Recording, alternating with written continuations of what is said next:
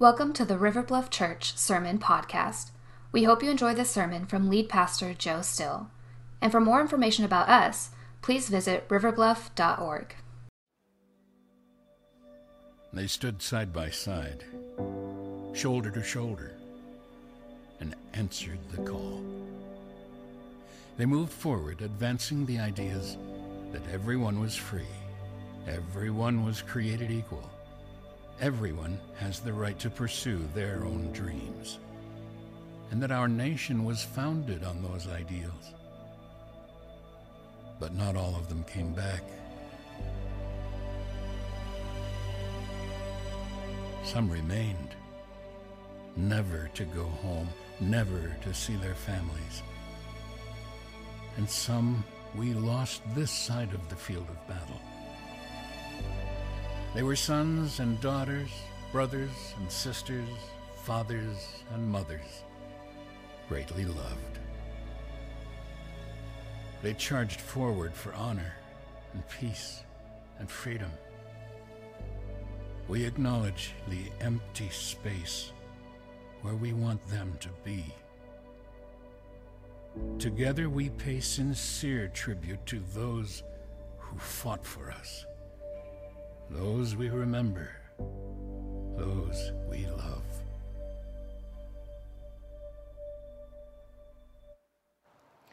You know, Jesus himself uttered the words that greater love hath no man than this, that he lay down his life for his friends.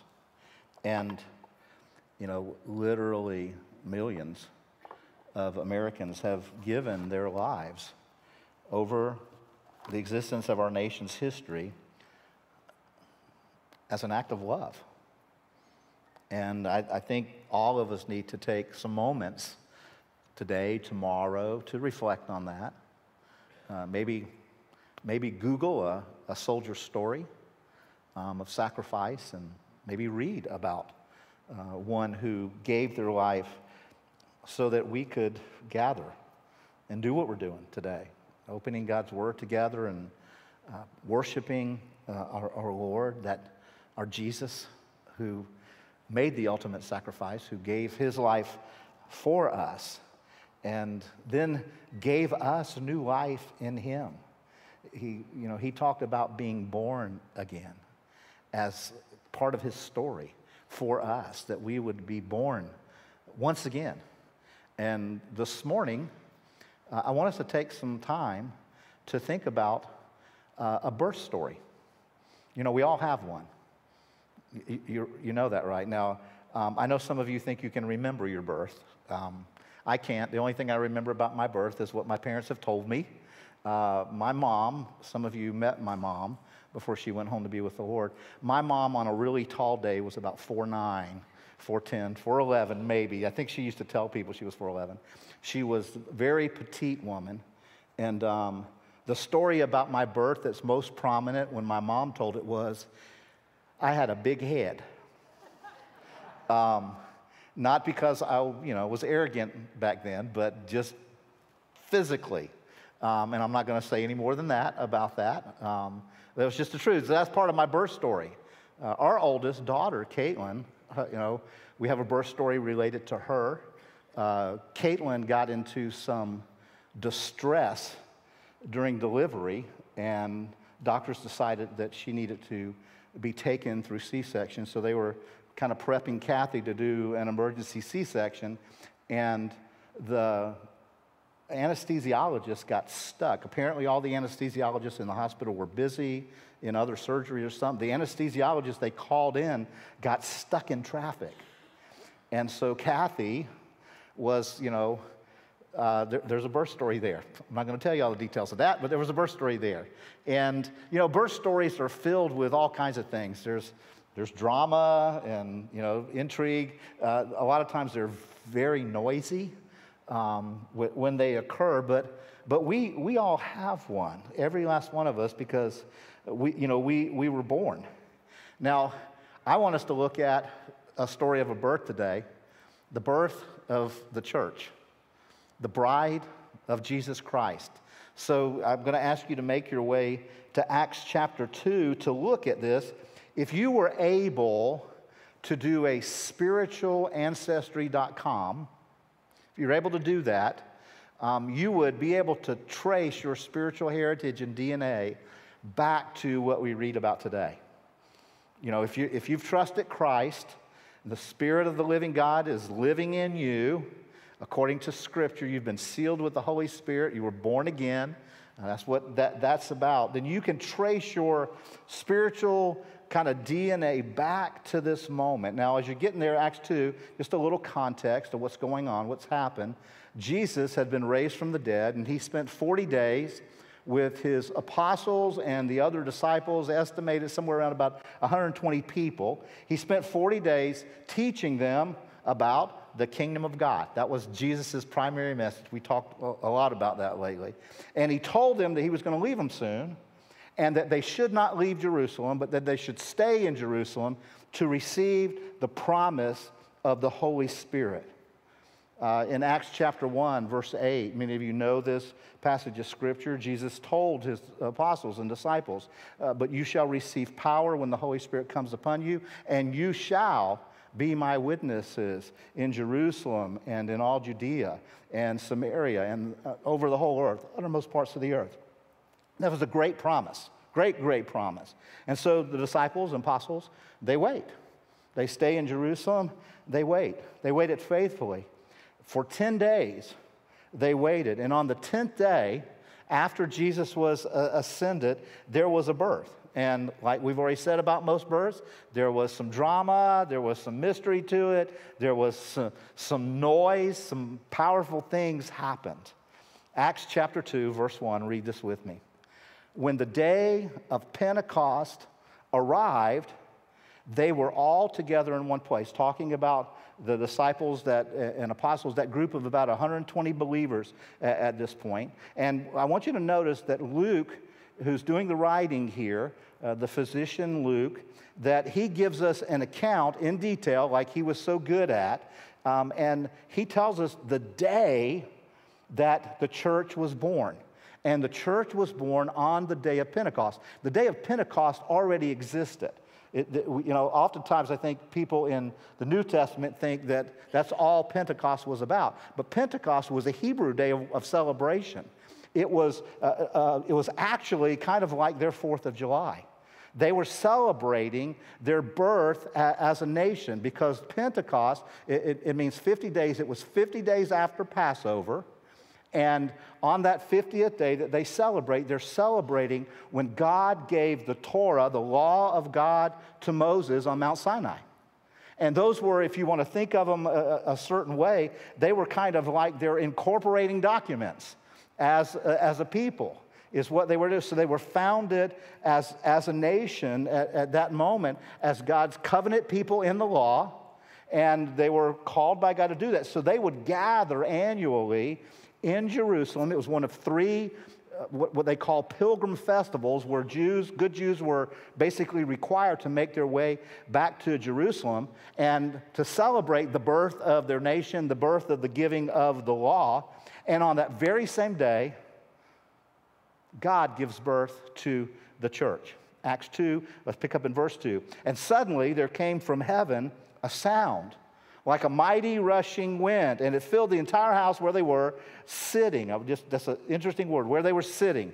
And divided tongues as a fire appeared to them and rested on each of them, and they were all filled with the Holy Spirit and began to speak in other tongues. Some translations say other languages, as the Spirit gave them utterance. They were sitting. Now, you know, one of the things that's fascinating to me about that that word being planted there and Luke giving us that detail, is this promised gift came to them not when they were doing something. So they didn't earn the, the, this gift. It was, they were just sitting. They were waiting. They were not what I would call doing anything. And then Luke gives us kind of two metaphors to describe what occurs, what happens. He, he explains the details of it in ways that we get, get captured by. And the first of those metaphors is this mighty rushing wind. There was a sound, he says, like a mighty rushing wind. And I, I just want to say, I, I would argue that what we're reading about right now is really one of the most important events that's ever happened in the history of the world. This was an incredible moment. Again, Luke gives us these details. He tells us the church is sitting, they're not, they're not praying, they're not fasting. It doesn't say that, you know, they're serving, they're, they're, they're, they're just sitting there. And again, it says, suddenly there came from heaven, while they were sitting there, this sound of a mighty rushing wind filled the entire house where they were. Now, if you were a first century Jew and you would read about this. Let's say you were reading Luke's gospel for the very first time. And let's say maybe you were reading it in the Greek language. You were a New Testament Jew who was in a Greek culture. You would read that word that's translated um, here for wind is the word pneuma. It's also the same word for spirit in the Greek language. If you were an old covenant, Old Testament, you know, Hebrew reading this, and you were reading it in the Hebrew language, it would have been the word ruach. And it is also, that word is translated as spirit or wind or, or, or breath.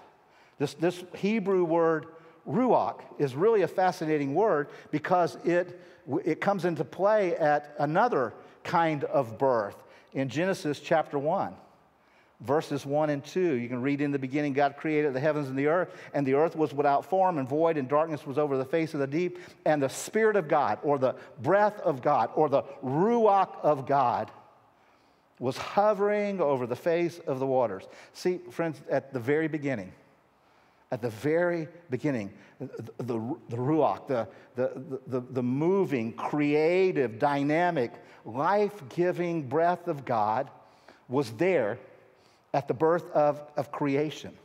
And it says it hovered, it blew across the, the emptiness, the void uh, of the earth at that time. And then the Ruach, it, it shows back up again. If you turn the page of your Bibles to Genesis chapter 2, verse 7, it says this Then the Lord God formed the man of dust from the ground, and he breathed into his nostrils the breath, the Ruach, the spirit of, of, of life, and the man became a living creature. In other words, the Spirit of God moves over Adam and he animates this pile, pile of dirt, dust basically, into this living, moving, breathing human being. And so when, when Luke is using this, this metaphor of, of the wind to describe the movement and activity uh, of what's going on, we get this, we get this picture this, this image of what's going on in Pentecost. And Luke is pulling out of the Old Testament and explaining what's taking place now in, in this day on Pentecost. And he's saying something that was like birth in creation, something that was birthed in Adam, something else is being birthed today. In the same way Adam was, so the church of Jesus is being birthed. And it declared this kind of creative, coming power of God that would inaugurate a new way to be human, a new way to live in which men and women could be brought to, to spiritual wholeness and, and, and healing by the birth of, of the Spirit. But it wasn't just that, there's another image that Luke uses to describe the activity of what's taking place. Acts 2, verse 3, it says, And divided this, this movement of God, the Spirit of God, uh, divided as tongues as a fire. It appeared to them, and then it rested on each one of them. Tongue, tongues of fire came and, and, and made itself present, and then it rested on each individual in the room. Now, in the Old Testament, fire almost always symbolized the presence of God. And remember now, Pentecost was the celebration of the day that God had given the law, that they had become this nation under God's law. And guess what was there? Fire. Fire was there. If you don't remember it, Acts chapter 19, verse 18 tells us now Mount Sinai was wrapped in smoke because the Lord had descended on it in what? Say it. Fire. He, the, the Lord's presence was there. On the same day that fire came down to Sinai, fire came down into that, that upper room. And this time, what was different, instead of it kind of being for a nation, it was for individuals, symbolizing the presence of God and the power of God breathing on individual people. This is the way the church is born. And friends, if you're a Christ follower who has been sealed by the Holy Spirit living in you, This is your spiritual DNA. This is your origin story. These two kind of images are true for you and me. This, this breath of God in us, this fire is to burn in our bones. And if you're a follower of Jesus, it's just the truth about you and me. And this is important for lots of reasons. You know, in the same way that you carry the physical DNA of your birth parents, you carry the Pentecost DNA uh, of Acts chapter 2. If you're a follower of Jesus, this is, this is true for you.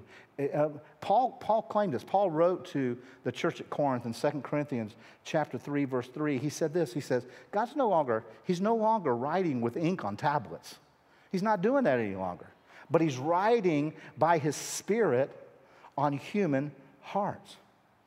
So let me invite you to write this down if you're taking notes. Today's, this is kind of today's big idea for today's message. Through the promised Spirit, we walk in God's presence and God's power. Today, right now, our, our DNA is that we can be filled with the Spirit of the living God. Now, you may or may not know this, the church struggles with this.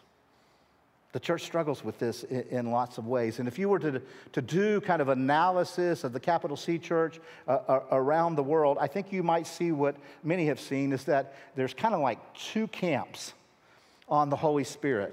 One, one camp is, and, and let me say this I don't think either of them are really biblical or even healthy. First camp is the camp that sensationalizes the Holy Spirit. Second camp is the camp that silences the Holy Spirit. Now, I've seen some people try to kind of sensationalize the Spirit. Some weird things get done in the name of the Spirit. There are people who, you know, it's called barking in the Spirit. And they'll literally bark like an animal. Um, there, there are people who will do things like they, they, they call them fire tunnels. And they'll create these fire tunnels and they'll run through them in the spirit. Weird theologies get kind of built up when, when sensationalism of the spirit is taking place. And, you know, there'll, there'll, there'll be a teaching that rises up that if you just believe hard enough, if you have enough faith, that God will do, He'll have to do whatever you ask of Him.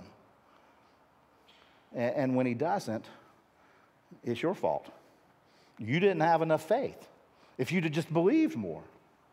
And so there's this sensationalizing of the spirit.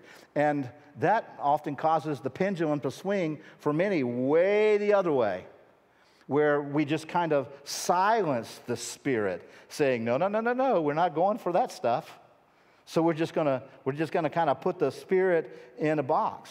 And in those circles, the Holy Trinity becomes the Father, Son, and the Holy Scripture and the Holy Spirit kind of gets pushed out the way instead of it being the Father, Son, and Holy Ghost. Now, theologically, there's a phrase called cessationism that kind of fits that theology. And cessationists would have you believe that though Satan, that spiritual being Satan, is just as active as he was in the New Testament days, the Spirit, on the other hand, isn't. That's what cessationism would teach. And I don't believe that's true. I don't find either of those in God's word. And cessationism to me is, is hopeless Christianity. It just doesn't give us hope for today. To quote Francis Chan on this, he says, In many ways, the Spirit has become the forgotten God. And, and that's the title of, of a great little book he wrote about the Holy Spirit. It's just simply entitled The Forgotten God. I, I would encourage you, if you're looking to know more about the Holy Spirit in our day, you, you might want to pick that up and read it. A.W. Tozer, that great theologian, A.W. Tozer, he wrote kind of a scathing article about the church of our day. He said this If the Holy Spirit was withdrawn the, from the church today, 95% of what we do would go on and no one would know the difference. If the Holy Spirit had been withdrawn from the New Testament church, 95% of what they did would have stopped and everybody would know the difference. That's a sad commentary on the New Testament church in our day. Friends, it's not silencing, nor is it you know, sensationalizing. And so somebody might ask, well, where's that happy medium? Well, it's not really about finding a medium, it's finding what's biblical. What, what does the Bible say? And we don't want to we don't want to silence the Spirit, nor do we want to sensationalize the Spirit. I believe that the biblical perspective is to surrender to the Spirit. And maybe you want to write this down. I believe a biblically balanced approach to the Holy Spirit is to neither silence nor to sensationalize the Spirit, but always, always, always, always learn to surrender to the working of the Spirit. Now, I'm going to make a clarifying statement now, and I'm probably going to make it again before the morning's over. So please hear me uh, on this, what I'm not saying. I'm not saying that the events that we see at Pentecost and these ecstatic signs um, that we see happen to every believer. This is a unique event in the New Testament, in the book of Acts. It never gets repeated identically anywhere else. But I am saying that we still, if we're followers of Jesus, if the Spirit lives in us, we have the DNA effect in us of Pentecost so many years ago.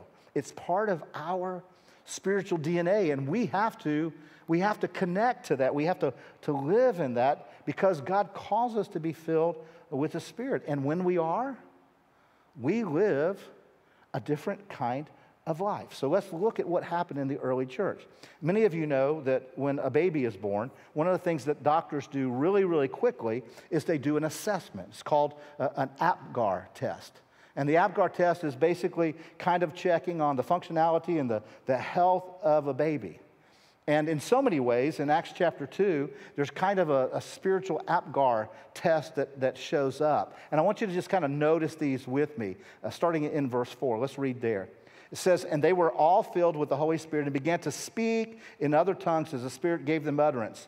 Now there were dwelling in Jerusalem Jews, devout men from every nation under heaven. And at this sound, the multitude came together, and they were bewildered because each one was hearing them speak in their own language. Now, just history, real quick. Some of you'll remember there's this uh, historical event called the uh, diaspora of the Jewish nation when they were uh, kind of taken captive and, and hauled off to Babylon and then dispersed into uh, points all around what would be the known world uh, of, of that day.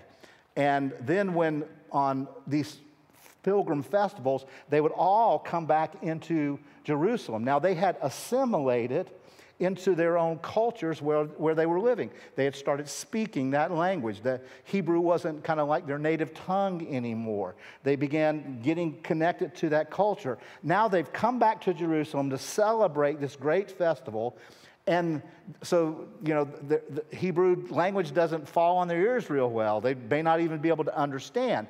And God comes in the form of the Holy Spirit, and as they're all gathered together, they are able to hear the message of Jesus in their own heart language, the language that, of their culture, if you would. Can you just imagine that?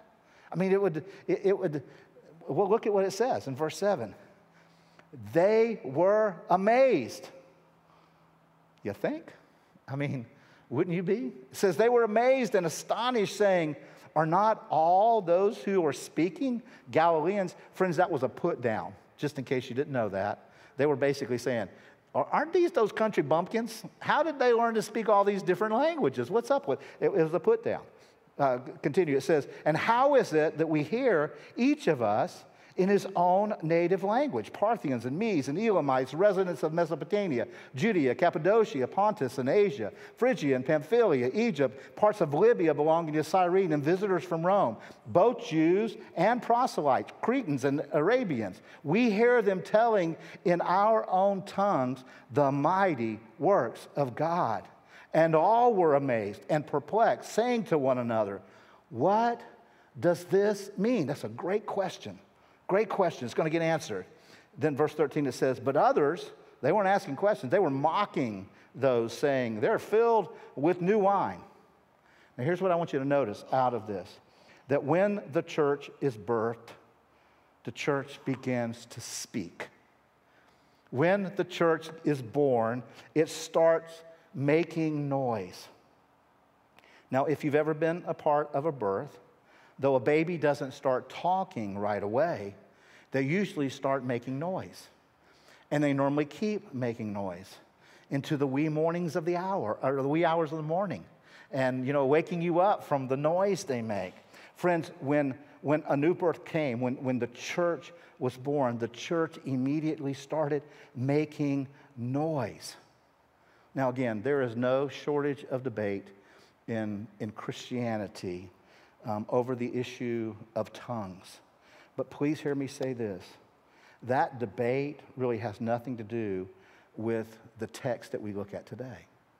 Because this is clearly identified as a different language, a different language. So I want to give you my Acts 2 definition of tongues as it's used here. I'm not talking about how it's used in other places in the Bible because it is used differently in some places. But in Acts chapter 2, the Acts 2 definition of tongues is this it's a supernatural ability to speak an intelligible language that you have not learned so that people who don't yet know Jesus can hear about him. Being supernaturally infused with an ability, a divine ability to speak a language that you never learned so that other people can hear about Jesus. That's what tongues in Acts 2 was about, verse 11. We, we, we hear, hear them telling in our own language. Uh, uh that's the way that that word gets translated, and uh, tongues gets translated there, as in another language. Thank you, honey.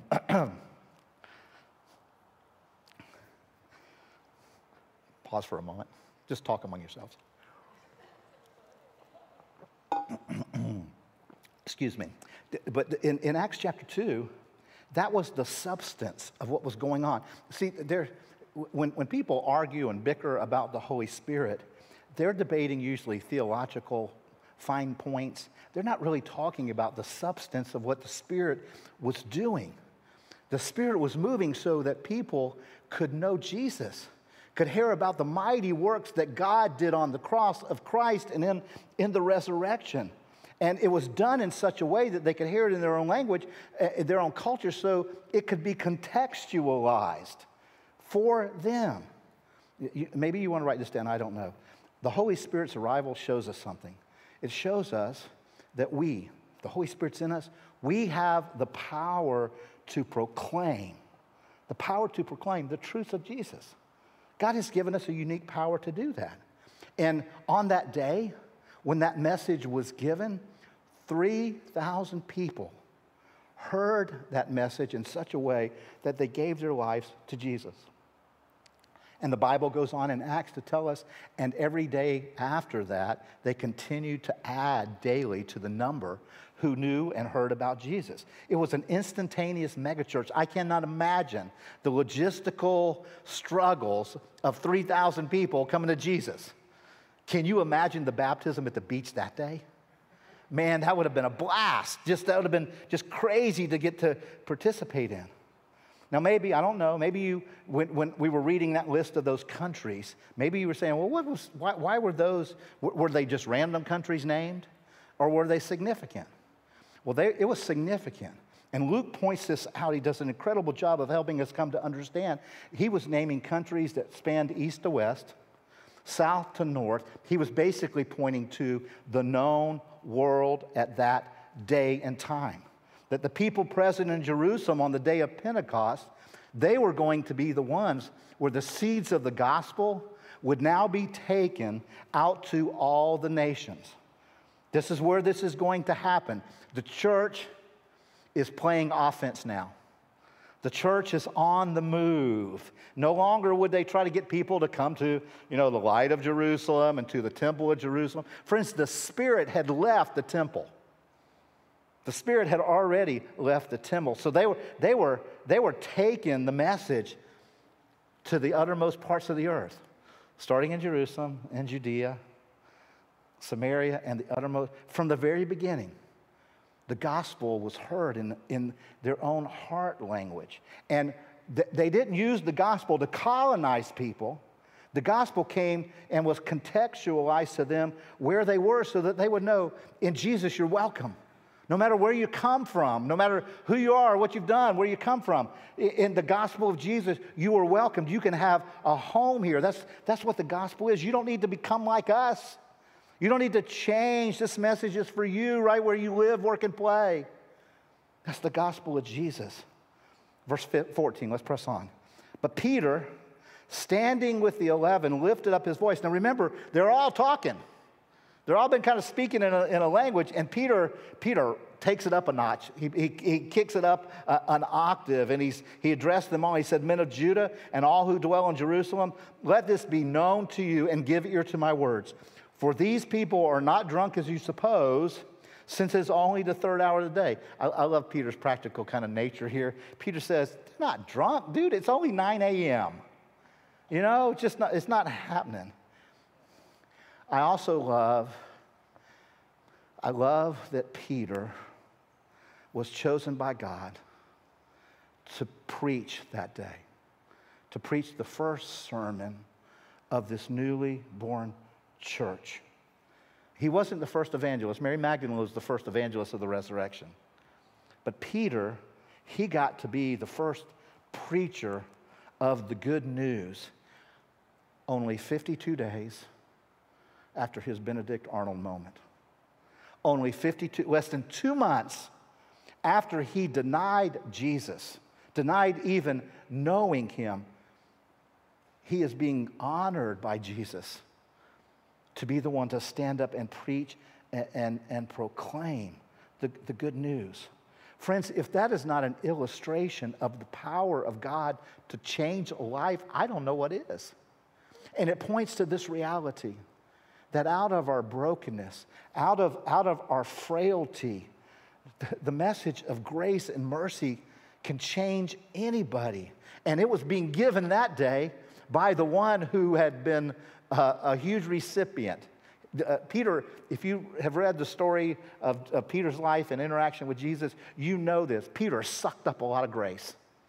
He just did, man. That boy was a, he just sucked it up. He needed a lot of it. But now he's dispensing it. And there's this beautiful picture of, of a capacity that any of us can carry the good news of God. And it can flow out of our imperfections, it can flow out of our fractures. You know, Paul's another one. Paul had been putting people to death, and Paul was the one who wrote to the church at Corinth in, in 2 Corinthians 4 7 and talked about, you know, we're nothing but crackpots. We're earthen vessels, just broken earthen vessels that God can use. Any of us, when we're filled with His Spirit, you can carry the grace of God. You can communicate it. And that was that happened to the church in, in the beginning. And so Peter stands. And one of the things he does is he answers that great question from verse 12, and he does it in verse 16. Here's what Peter answers, verse 16. But this is what was uttered through the prophet Joel. Peter said, That question that you're asking, what's happening? Comes straight out of the prophet Joel. And it's, it's a little bit, it's a little bit like Peter said, Don't you know your Bible? Why are you even asking this question? We've been waiting on this since the prophet Joel. Hundreds of years we've been waiting on this to happen, and now it's come. And then he quotes the prophet. And in the last days it shall be that God declares that I will pour out my spirit, my ruach, my breath, my, my life, my pneuma in the New Testament. I will pour out my spirit on all flesh. All of your sons and daughters shall prophesy, and your young men shall see visions, and your old men shall dream dreams. Even on my male servants and female servants, in those days I will pour out my spirit, and they shall prophesy. Verse 19 and I will show wonders in the heavens above and signs on the earth below blood and fire and vapor and smoke. The sun shall be turned to darkness, the moon to blood before the day of the Lord comes, that great and magnificent day. And it shall come to pass that everyone who calls upon the name of the Lord shall be saved. See, Peter is claiming here that what is happening is the outpouring of God's Spirit that had been prophesied by Joel. It's being fulfilled in this moment. Now, now you may say, well, what about all that blood and moon and, you know, all, all that kind of stuff, smoke and fire and vapor? Joe's opinion, I believe all of those are yet to come. All of Joel is not being fulfilled here. Part of it had been on Pentecost, part of it is yet to come, and that part will happen when Jesus returns.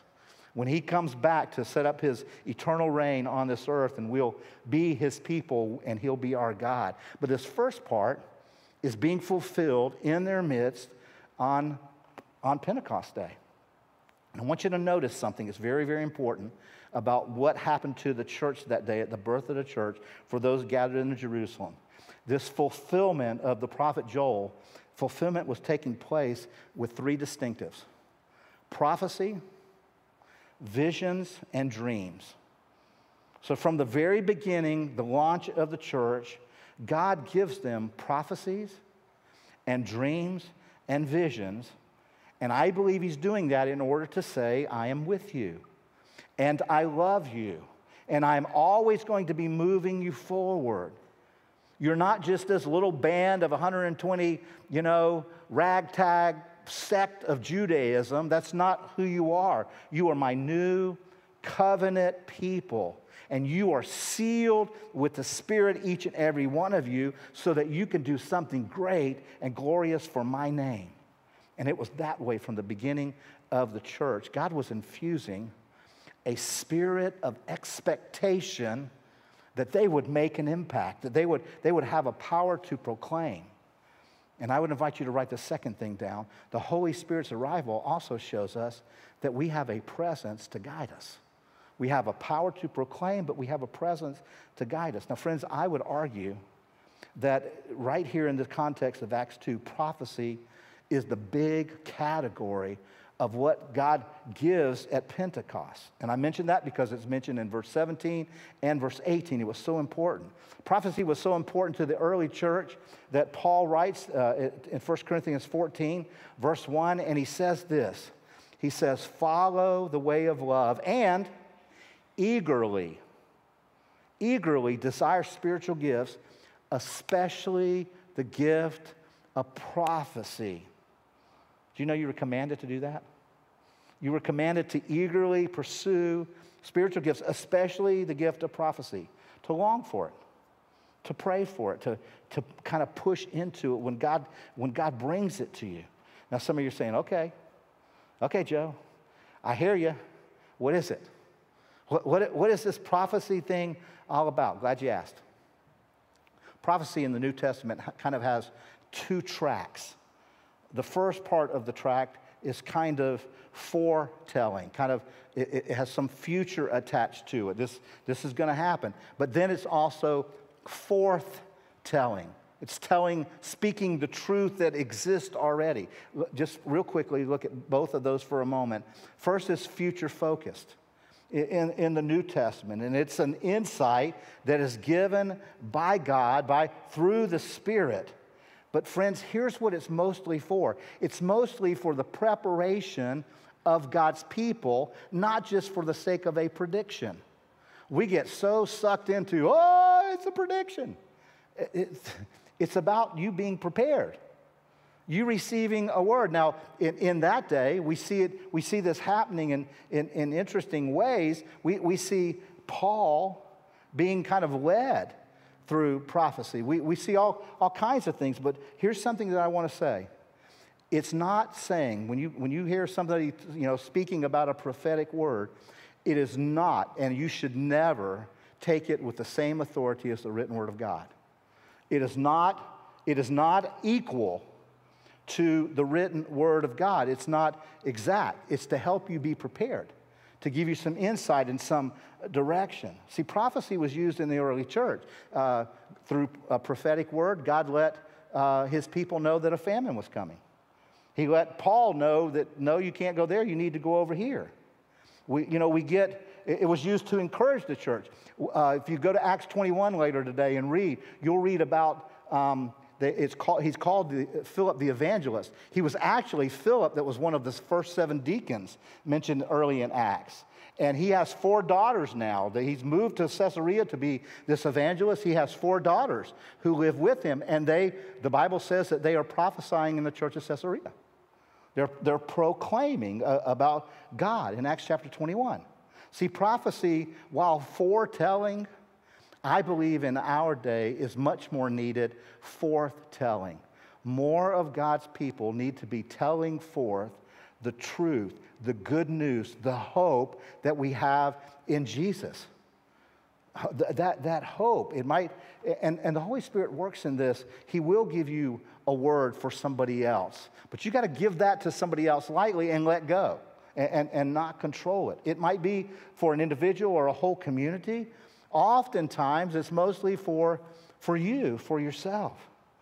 See, prophecy is, is a telling of the truth in many ways. Here's one of the great ways that the prophetic word of God works in the church today It's when the church speaks out on behalf of those with no power.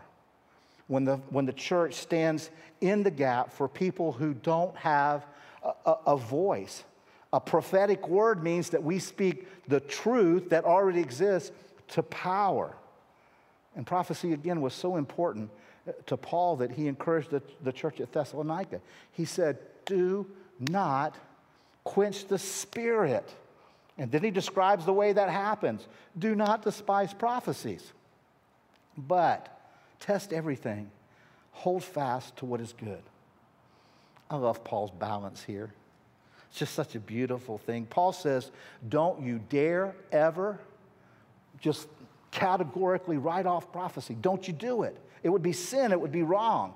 And don't you receive every prophecy as gospel truth because it's not on the same plane. That would be foolish, he says. No, no, no. He says, open yourself up to God. Open yourself up to his spirit moving and speaking to you directly.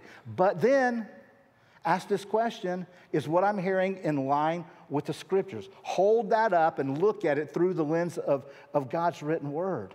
And then I love what Paul says. He says, and hold on to what is good. Because that's, what, that's what's going to stick, is that which is in alignment with God's word. It's kind of like he's saying, chew that meat up, baby. Get all the nutrients out of it. Spit out the bones. The, uh, don't, don't take that somewhere it's not intended to be. That was the Apostle Paul's Holy Spirit inspired perspective on, on the gift given through the spirit of, of prophecy. And, and the church today is called to the same thing. Friends, this is in our DNA. It should be a fire in our bones in light of our, our origin story. And so, since that's the truth, let's just think, kind of in closing, just three things that I would encourage you to do with this reality, with this truth. In order to live in the new normal of Pentecost promise, we must confidently step out in the Spirit's power. If, if we're going to live out this, this Pentecost promise out of the DNA that we have, we have got to confidently step out in the Spirit's power. And in so many ways in our world, that will make us not look normal. We, we, we will not look normal to them because we'll be stepping out to people who don't know Jesus to bring Jesus to them. And that was the essence of what was going on in Acts 2. It, I don't care what language you speak, as long as you're speaking the language that someone can hear the truth about, about Jesus, the clearest goodness, the clearest grace. And maybe, maybe right now, maybe right now you just need to pray Jesus, who have you brought into my life that I need to share your goodness and your mercy and grace with? See, if, if you're saved by Jesus, as a follower of Jesus, you have the Spirit of God in you, and He wants to empower you to step out to speak about Him to people who don't know Him.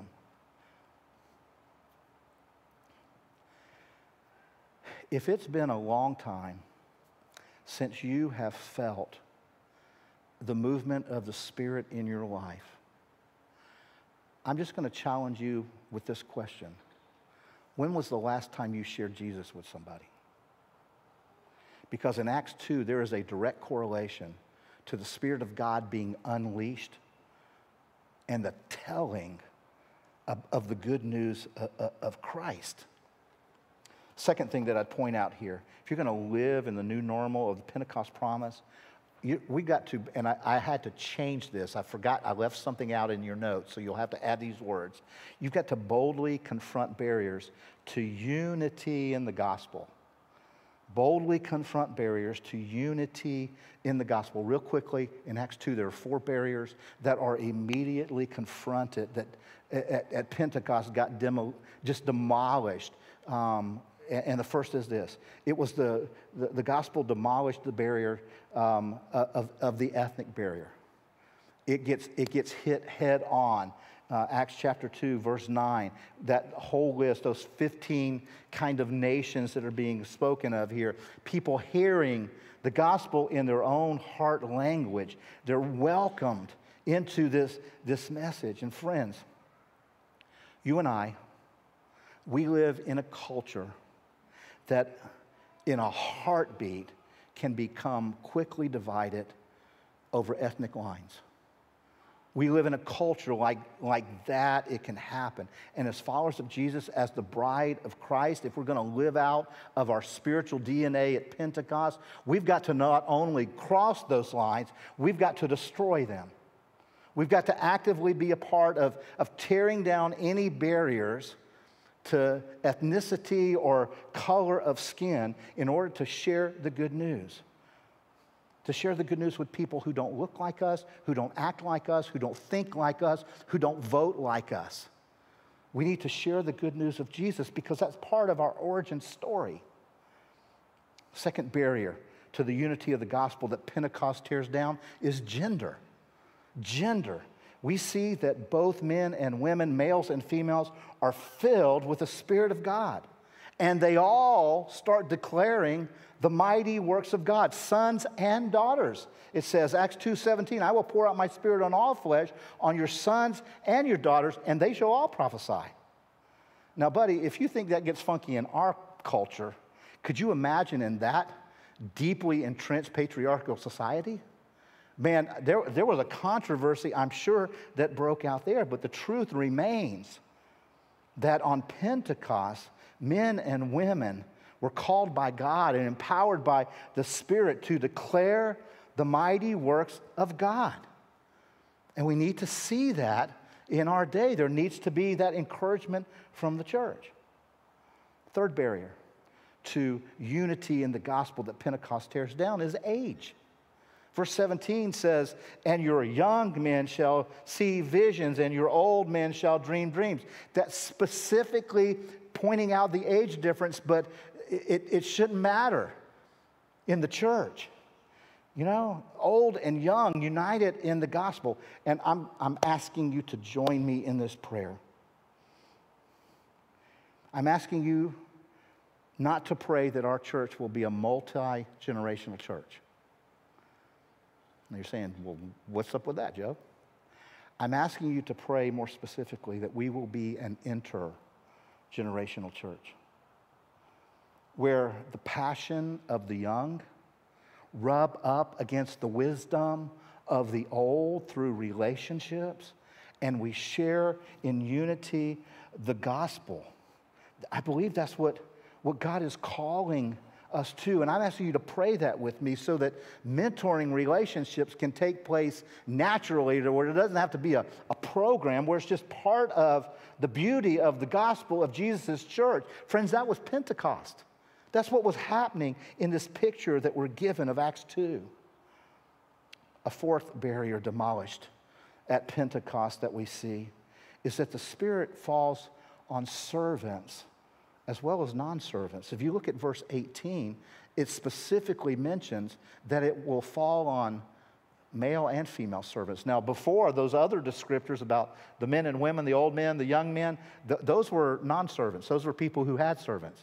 But it goes on to specifically talk about the servants. See, at Pentecost, social class, economic status, those barriers were torn down so that we live out the biblical vision that God gave to, to Paul later. You, you know it from Galatians chapter 3 that there is neither Jew nor Greek. There is neither um, slave nor free. There's neither male nor female, for we are all one in Christ Jesus. You know what we love? we love that phrase the ground is level at the foot of the cross. We just love that because we think, okay, and then I can stand there maybe. But, friends, if the ground's level at the foot of the cross, at Jesus' cross, it's also got to be level in His church. There can't be, we can't look at people and see them with differences. You know, what so often tends to be normal church is this kind of homogeneous, hierarchical relationship structure. Acts chapter 2, the day of Pentecost, tears that down when the church is born. Which leads me to my last point for the day, and it's simply this. And let me invite you to do this. Will you courageously pursue the Spirit's guidance? Courageously pursue this. See, God is still working through His Spirit to shape and guide His people, His church, and He wants to do it in naturally supernatural ways. Please hear me say this one more time. Prophetic words and dreams and visions are not to land on us with the same level of authority as the written word of God. We've got to make sure that it lines up with the written word of God. But when you do receive those words, and you will, if you're walking in the Spirit, test them. Test them. If you don't, it can shipwreck your faith. I've seen that happen. I've seen it happen in the last couple of weeks. If you don't test them and make sure that that is what God is saying, it can shipwreck your faith. But here, don't let that fear stop you from courageously pursuing the Spirit's guidance. Don't, don't shut the Spirit up, pursue it. And that would that just comes in the form of praying a simple prayer. God, speak to me through your spirit. Holy Spirit, I'm I, I, I'm open to hear you. And then would you give me, God, the, the, the courage to speak out, to, to talk about Jesus to those around me, to send a text message when God says you to check on somebody or, or make a phone call. I can't tell you the numbers of times that I have follow through. I, there are a lot of times I didn't. But when the Spirit prompts me and I follow through and I, I call somebody and say, hey, I was reading this and man, this verse, your name came, it was like it was connected to this. And I just felt like I should share this with you. And hear the person on the other end of the phone say something like, you have no idea how much I needed this today, right now. Here's what, here's what I'm going through. That's the movement of the Spirit, and He does that in you all the time. And we've got to hear Him, and then we've got to respond. It's part of our DNA, it's, it's in our bones. The Spirit of Pentecost is there. And it, friends, it does not have to be weird. It can just be naturally supernatural. It can be so, so beautiful, not normal. It'll be a, it'll be a different kind of normal. But that's God's plan. Just, just go to Him in that way. When I was thinking about origin stories, I like a good movie, and I love the Marvel comic movies. And almost all those superheroes, you know, have an, an origin story. You know, Spider Man, he gets bitten by this spider that's, you know, radioactive, and he gets these, you know, superhuman powers. And Batman, you know, he, he saw his parents murdered and it transformed him into the Cape Crusader. All, all, those superheroes, you know, they have, they have origin stories. They're made up. You have an origin story. It is supernatural. It is out of this world. Your origin story is Pentecost. It's the day that God sent his spirit into you so that you will be supernaturally natural in a broken world, proclaiming the good news of Jesus, celebrating the presence and power of the Holy Spirit living in you, moving in you, prompting you to be a part of His great mission to change the world and bring much glory to your Father in heaven and his Son Jesus. will you choose to be spirit filled people of Pentecost? That's God's call to us today. Pray with me. Jesus, we come in this moment. And we come having walked through your word today. I believe, Spirit, you were here leading us, moving on each of us in a different way, a unique way, to hear the truth about our, our DNA, about our origin story, about the birth of your church and what's in our bones, because you're there, Spirit, living in us. And so we come now asking, again, God, we don't want to, Holy Spirit, we don't want to sensationalize you. We don't want to shut you down. We want, we want to surrender. We want to surrender to your voice, to, to your moving in us, individually and corporately as a church. We, we come in this moment crying out, move over us, fill us, fill me with your presence and your power. Holy Spirit, fill us. Now we know if we're going to be filled, we got to put down sin. We got to confess it. We got to agree with you, God, that it's destructive and it keeps us from being filled. So we choose again this day to confess it to you and repent of it. And we turn back to you, Spirit, because we're trusting that when we confess, you forgive us and you fill us. Fill us now. And then not only would you fill us individually, but Spirit, would you fill this place with your presence and your power? Would you let it overflow in us? Would you, would you let it overflow? Would you let it just become so real in us, Spirit? Just please move in that way. Would you flow out of our heart to others? Flow over us, Spirit, we pray. It's in the name of the Father and of the Son and of you, precious Holy Spirit, we ask these things. And all God's people said,